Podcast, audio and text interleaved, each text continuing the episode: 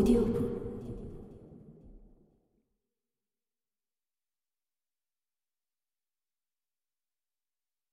선진국의 환상을 넘어서 생각의 공동체 신종 코로나 바이러스 감염증 코로나19가 전 세계로 확산되었다. 소위 선진국들마저 쩔쩔매고 있는 데 비해 한국은 비교적 성공적으로 방역을 해나가는 중이다. 때마침 KBS는 코로나 이후 달라진 한국 사회의 인식을 조사한 결과를 발표했다. 그에 따르면 응답자의 83.5%가 한국은 선진국이라고 대답했다. 한국이 기존 선진국보다 더 우수하다고 본 응답자는 58%이고 한국이 기존 선진국과 비슷하다고 본 응답자는 25.5%다. 불과 1년 전만 해도 응답자의 57.4%가 한국은 희망 없는 헬 조선이라고 간주한 것을 생각한다면 실로 놀라운 수치다. 한국이 선진국이라는 주장은 이번에 처음 제기된 것이 아니다.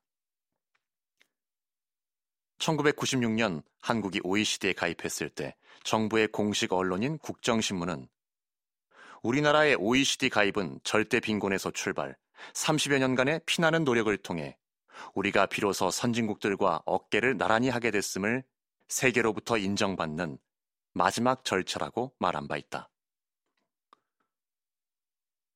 선진국에 대한 강박관념이 느껴지는 이 같은 선언이 나온 지 25년.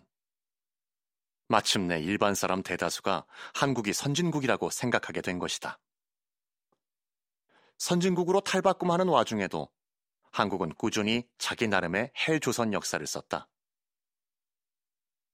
유엔 인권부 고등판무관 출신인 한국의 외무부 장관은 2020년 5월 13일 독일 공영방송 도이체벨레의 한 대담 프로그램에 출연해서 한국의 코로나19 대응을 열정적으로 홍보했다. 그런데 코로나19 대처 과정에서 성소수자에 대한 편견이 작동하는 것을 우려하는 대목에 이르러 장관은 한국에는 성소수자의 권리에 대한 사회적 합의가 없다고 말했다. 실로 한국 사회는 성소수자의 권리에 둔감하거나 적대적인 사람들이 아직 상당수 있을 것이다. 그러나 촛불 혁명이 일어나기 전인 2016년 한국 정부는 제32차 유엔 인권 이사회가 발의한 성적 지향, 성별 정체성에 근거한 폭력과 차별로부터의 보호 결의안에 찬성한 바 있다.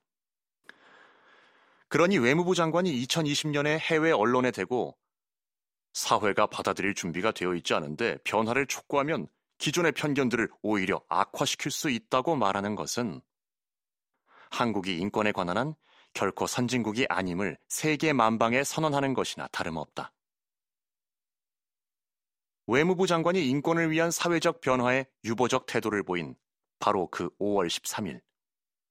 한국은 노동자의 권리와 노동 조건에 대해서도 유보적인 나라임이 다시 한번 판명되었다.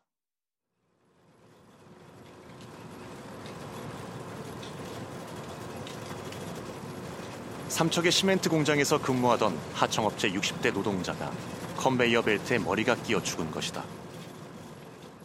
이것은 새삼스러운 사고가 아니다.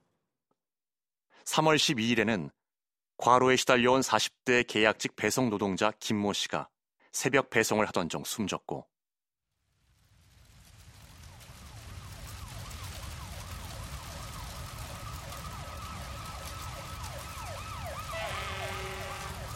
(4월 29일에는) 이천시 모가면의 건설 현장에서 물류창고 화재로 인해 노동자 38명이 죽는 참사가 일어났으며 5월 21일에는 조선소에서 하청 노동자가 용접 작업을 하다가 질식해서 죽었고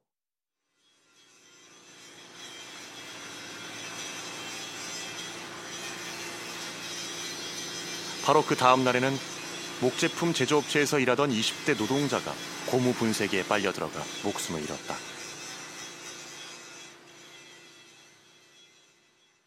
(2018년 12월 11일) 김용균 씨가 발전소 석탄 이송 컨베이어 벨트에 끼어 목이 잘린 채 직사한 이래로 상황은 근본적으로 변하지 않았다.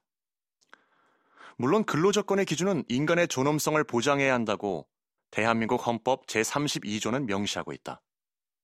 그러나 해마다 노동자 2,400여 명이 노동 현장에서 산업재해로 이처럼 죽어나간다면 이는 한국은 결코 선진국이 아니라고 고함치고 있는 거나 다름없다. 그래도 이 나라가 기어이 선진국이라고 자처하는 건 잘생기지 않은 얼굴을 기념하기 위해 청동 흉상을 만드는 일 같은 게 아닐까?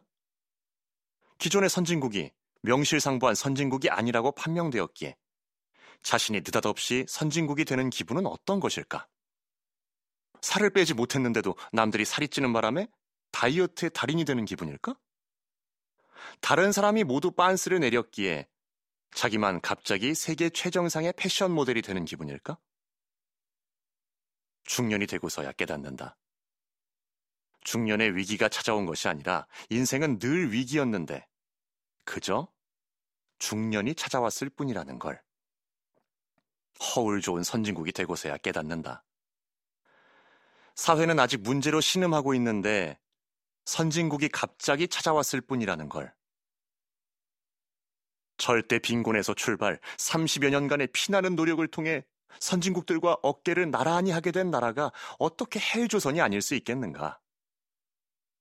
불과 100여 년의 시간 동안에 왕조 국가에서 공화국으로 탈바꿈하고 자신들이 무시해온 이웃나라에게 강점당하는 식민지 체험을 겪고 동족의 배때기에 죽창을 쑤시는 상잔의 전쟁을 거쳐 끼니를 걱정하는 빈국에서 국내 총생산 GDP 규모 세계 12위권의 부국으로 도약하는 파란만장한 현대사를 쓴 나라가 자기 자신에 대한 애증으로 가득한 이 나라가 어떻게 헬이 아닐 수 있겠는가?